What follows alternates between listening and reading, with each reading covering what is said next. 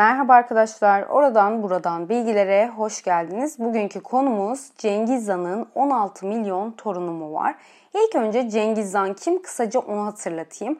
Asıl adı Timuçin'dir. Cengiz Han doğduğunda Moğolistan ayrı ayrı kabilelerce yönetiliyormuş. Cengiz Han'ın annesinin babası, yani Cengiz Han'ın dedesi klanı ele geçirmesiyle Cengiz Han'ın annesi ve babası evlenmek zorunda kalmış. Tam kesin olarak bilinmemekle 1160'larda Timuçin doğuyor. Cengiz Han ismini ise 1206'da Moğol İmparatorluğu'nun kurulmasıyla alıyor. Cengiz Han 9 yaşındayken Cüngrat kabilesinin başının kızı olan Börte ile nişanlanmış. 10 yaşındayken babası zehirlenerek ölüyor. Moğol ulusu dağılıyor. Timuçin ve ailesini sürgün ediyorlar. Ve Cengiz Han büyüdükçe sert bir kişiliğe sahip olmaya başlamış. Diğer beylerle savaşan, sürekli içen, silahlarıyla uyuyan biri olmuş. Zaten 13 yaşında bir tartışma üzerine kardeşini öldürmüş. Tartışma nedenlerinin yemek olduğu söyleniliyor. Böylece gün geçtikçe Cengiz Han güçleniyor. Kendini askeri yönden çok geliştiriyor. Daha sonra Cengiz Han dost kavimlerle işbirliği yapıyor. Düşmanı Merkit de bu duruma sinirleniyor ve Cengiz Han'ın eşi ve annesini kaçırıyor. Cengiz Han da dostu Tuğrulan'dan yardım istiyor ve ailesini kurtarıyorlar. Cengiz Han o saatten sonra Büyük Moğol Devleti'ni kurmak için gerçekten kollarını sıvamış. Cengiz Han ve Tuğrul 1200 yıllarında Tatarlara karşı bir sefer düzenlemiş ve 1202'de Tatarları mağlup etmiş. Daha sonrasında anlaşmazlığa düşen Cengiz Han ve Tuğrul kendi aralarında savaşmış ve Tuğrul'u öldürmüş. 1206'da Moğolistan'ın büyük bölümü Cengiz Han'ın buyruğuna girmiş. Buyruğa girmeyene de baskı uygulamış. Bu yüzden Naymanlar, Uygurlar, Tatarlar ve tüm Moğol boyları tek bir devlette toplanmıştır. Tüm Moğol uluslarının başı olduğu ilan edilmiş. Cengiz Han kendine tehdit olarak gördüğü tüm hanlıklara saldırmıştır. Cengiz Han bir sonraki seferini Jin hanedanlığına karşı düzenliyor ve Çin'in kuzeyini ele geçiriyor.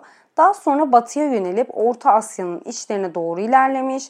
1219 yılında Harşemşahlara karşı fetih düzenlemiştir.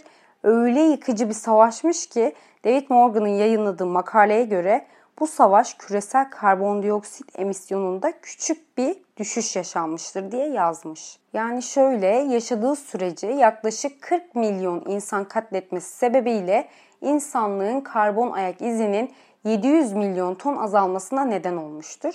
Bu savaştan sonra Cengiz Han İmparatorluğunu bayağı büyütüyor. Yasa yönetmenlik sistemi geliştirmiş. Mesela Ata Melik Cüveynî bu konu hakkında şöyle açıklamış. Her durum için bir kural ve her koşul için bir düzenleme getirdi. Her suça da bir ceza koydu demiş.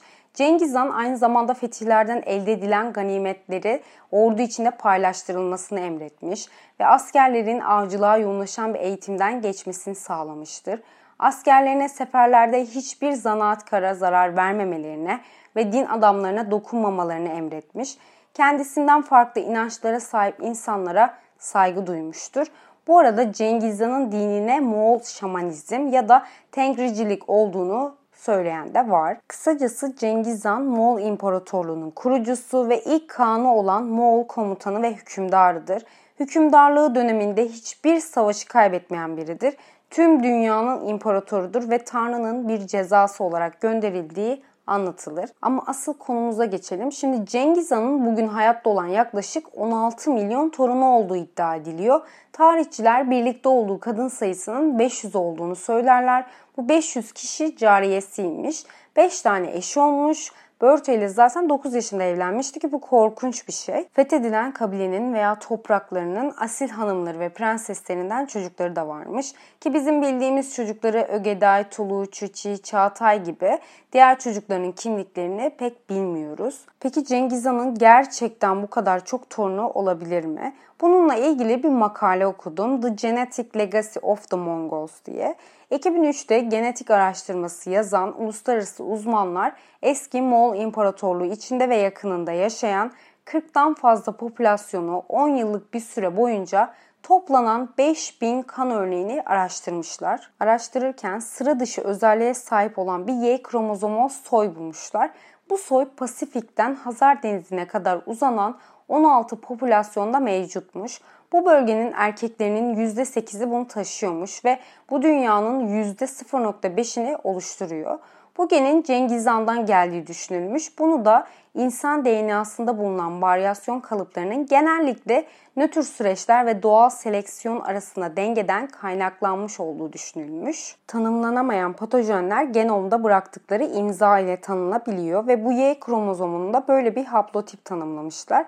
Yayılmasının biyolojik bir avantajdan değil, tarihte kaydedilen insan faaliyetlerinden kaynaklandığı düşünülmüş. Asya'da yapılan deneyde DNA varyasyonu her erkek için Y haplotipi var mı diye bakmak için 2123 erkekten örnek alıyorlar ve bunların 1126 kişisinde bu kromozom varmış.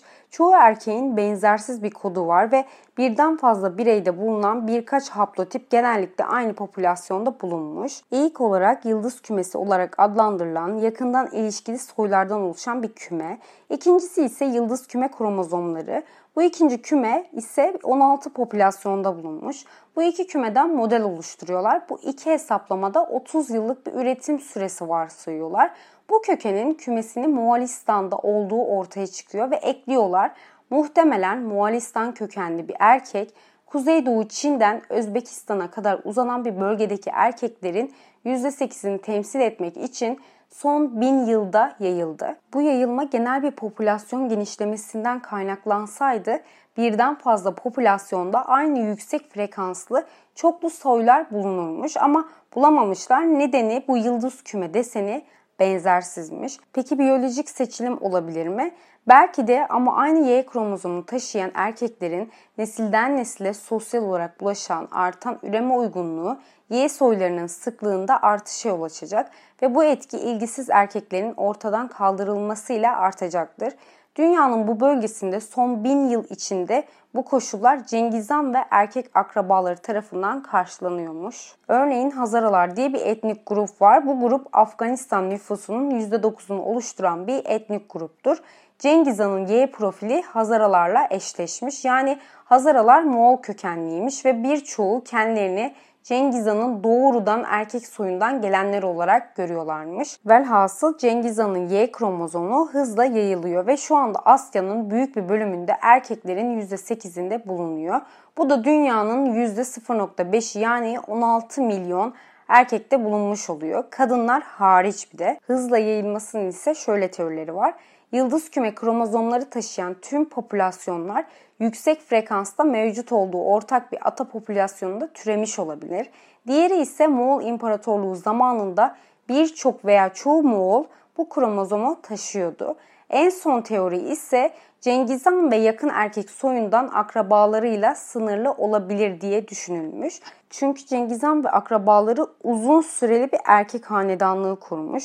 Mesela Cengiz Han'ın büyük oğlu Tuşin'in 40 oğlu varmış.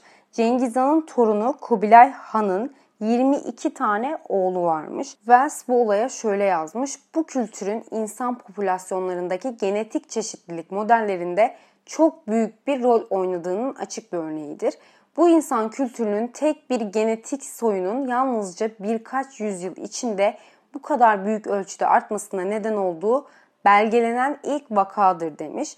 Tabii bu vaka tek mi? Hayır. İrlandalı genetikçiler Kuzeybatı İrlanda'dan 5 erkekten birinin taşıdığı bir işaret keşfetmişler.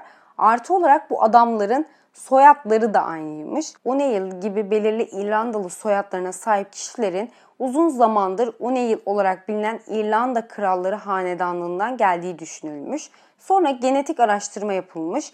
Niall'in Y kromozomunu bugün hayatta olan 2 milyondan fazla İrlandalı erkeğe miras bıraktığını göstermiş. Aslında Cengiz Han ve O'Neill biyolojik olarak zamanlarının diğer adamlarından üstün değillerdi. Üreme başarıları tarihin tuhaflıklarından geldi. Krallardı, yani doğru niteliklere sahip, doğru zamanda doğru yerdeydiler. Kraliyet ayrıcalıklarından yararlandılar. Doğal seçilim değil, tarihsel seçilim yaşadılar. Yani Cengiz Han'ın 16 milyondan fazla torunu var. İşte böyle arkadaşlar, anlatacaklarım bu kadardı. Bir sonraki podcast'imde görüşmek dileğiyle. Kendinize çok iyi bakın, hoşça kalın.